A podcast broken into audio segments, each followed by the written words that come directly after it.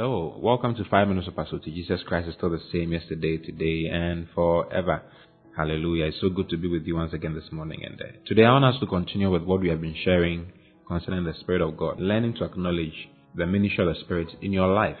You see, we must learn to acknowledge the ministry of the Spirit in your life. You see, you have to know about His ministry. So important. And when you get to know about it, acknowledge Him.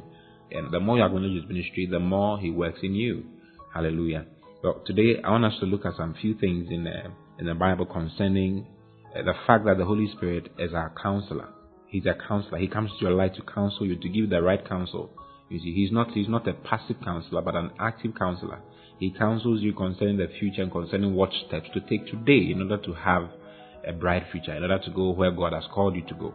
Now, if you read in John chapter 14, verse 15, Jesus was talking. He said, "If you love me, keep my commandments.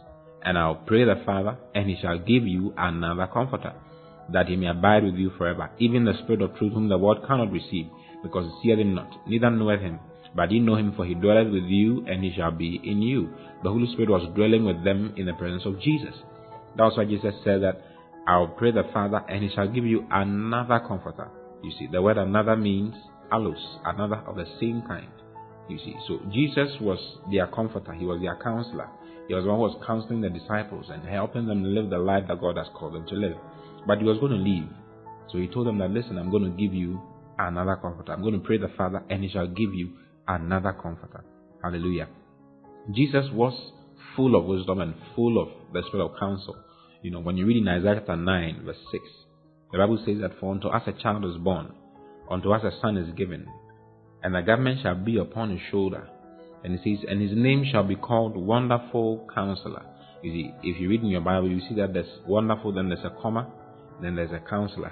But then the next thing is the mighty God, and then the everlasting Father, the Prince of Peace. You see, all the others are compound names. You see, so wonderful is not supposed to be separated from counselor. It's supposed to be together. It's actually Wonderful Counselor. He's a wonderful counselor, the mighty God, the everlasting Father, the Prince of Peace. You see, the scripture lets you know that Jesus Christ is God Most High. Okay, He says He calls Him the Wonderful Counselor. So Jesus was the Wonderful Counselor in their life, and He was helping them. Hallelujah. You know, why was He the Wonderful Counselor? If you go to chapter 11, Isaiah chapter 11, verse 1, He says, "And there shall come forth a rod out of the stem of Jesse, and a branch shall grow out of his roots." You know, He's talking about Jesus. Okay, He was prophesying about Jesus. "And the Spirit of the Lord shall rest upon Him, the Spirit of wisdom and the Spirit of understanding and the Spirit of counsel." Have you seen? The Spirit of counsel and might, the Spirit of knowledge and the Spirit of the fear of the Lord. So Jesus had the Spirit of counsel upon His life, and therefore He was the extraordinary strategist or the wonderful counselor for the disciples. Even before the disciples came, the Word of God had that counsel, that Spirit of counsel was there. You see, and the Holy Spirit is that Spirit of counsel whom you have received into your life. He counsels you. He shows you what to do. An active counselor. Sometimes there are certain things you don't see in the Bible. You don't see in the pages of the Bible. You don't know whether it is right to do them or not.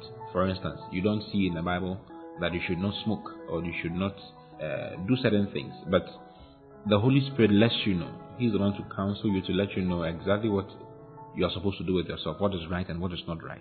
He's the only one who can tell us what we should do with our lives and where we should go with our lives. Hallelujah. Now, if you read in 2 Chronicles chapter 20, we see a very serious effect of the Spirit of counsel in people's lives. You see, the children of Israel were being ruled by a king called Jehoshaphat. And three different nations came against Israel: Mount Seir, Moab, and then Ammon. The Bible says there were thousands upon thousands. Actually, there were millions. Millions of them. So many of them came against Israel at the same time. And Jehoshaphat was so afraid, he didn't know what to do with himself. So he decided that they are going to fast and pray to hear from God. And as we're fasting and praying, the Spirit of God came upon one of them. Okay, so let's read that in 2 Chronicles chapter 20 from verse 14. The Bible says, "Then upon Jahaziel, the son of Zachariah, the son of Benaiah, the son of Jael, the son of Methaniah, a Levite of the sons of Asaph, came the Spirit of the Lord in the midst of the congregation." You see, the Spirit of God came upon him and gave them counsel. "And he said, Hearken ye all Judah, and ye inhabitants of Jerusalem, and thou King Jehoshaphat, thus saith the Lord unto you, be not afraid, nor dismayed, by reason of this great multitude." The Bible says there were a great multitude. A great multitude had come against them. Then he says, for the battle is not yours, but God's. Tomorrow go ye down against them. Behold, they come up by the cliff of Ziz, and ye shall find them at the end of the book, before the wilderness of Jeruel. He showed them where they even were. That's the spirit of counsel at work. Then he says, you shall not need to fight in this battle. Set yourself, stand ye still, and see the salvation of the Lord with you. O Judah and Jerusalem, fear not, nor be dismayed. Tomorrow go against them, for the Lord will be with you. And Jehoshaphat bowed his head with his face. Ultimately they listened to what God has said, and they set forth, because that's what God had told them, to set forth people who would sing. That is in verse 20. He says, and they rose early in the morning and went forth into the wilderness of Tekoa. And as they went forth, Jehoshaphat stood and said, hear me, O Judah, and ye inhabitants of Jerusalem. Believe in the Lord your God, so shall ye be established. Believe in his prophets, so shall ye prosper. And when he had consulted with the people, he appointed singers unto the Lord, and that should praise the beauty of holiness, as they went out before the army, and to say, praise the Lord, for his mercy endureth forever. That was what they were doing. Instead of going with swords and shields, they were going with musicians. Musicians were put on the front line and were singing to the praise of God. And as they did so, the Solar Council gave them solutions. He showed them what to do. He counseled them. That same spirit that came upon Jahaziel for him to say the things he said is the same spirit upon your life today. Same Holy Spirit that you have received. And that same Holy Spirit is there to help you, to counsel you, to show you what to do, to show you where to go with your life. He wants to lead you into prosperity and lead you into success on every side. Believe in his ministry in your life to counsel you, and acknowledge that ministry and see him working in your life in a way that beats all imagination. I love you very much. I'll say again, until then, God bless you. Bye-bye.